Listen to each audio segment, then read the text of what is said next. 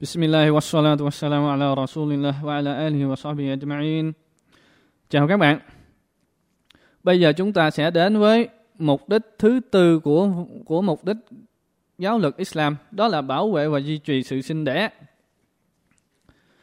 Chúng ta biết sinh đẻ là một phương tiện duy trì sự tồn tại và sống còn của con người. Vì để đó, Allah đứng toàn năng đã tạo hóa ra hai giới và cho hai giới đó kết hợp với nhau. Ngài kêu gọi hai giới thiết lập gia đình bằng con đường hôn nhân.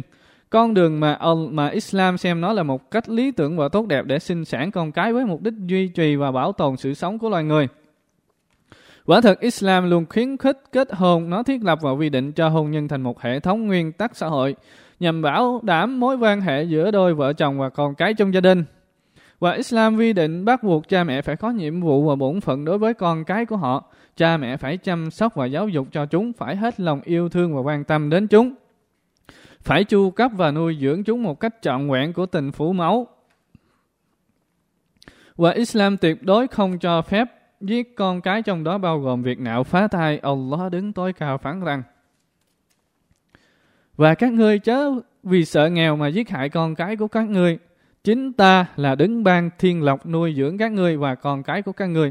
Quả thật việc các ngươi giết hại chúng là một tội lỗi vô cùng to lớn. Chương 17 Anh Isra câu 31 và để bảo vệ gia đình và chăm lo cho mỗi thành viên trong gia đình, Allah đã nghiêm cấm zina, tức là quan hệ nam nữ ngoài hôn nhân và dâm loạn, ngày phán.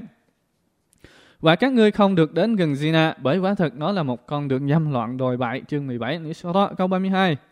Và Allah cũng nghiêm cấm những gì đường đường dẫn lối tới những điều dâm loạn như không cho phép nam nữ tự do giao ban với nhau, bắt buộc phụ nữ phải ăn mặc kín đáo bằng cách che phủ toàn thân khi xuất hiện trước những kẻ khác giới nhằm tránh điều không tốt xảy ra.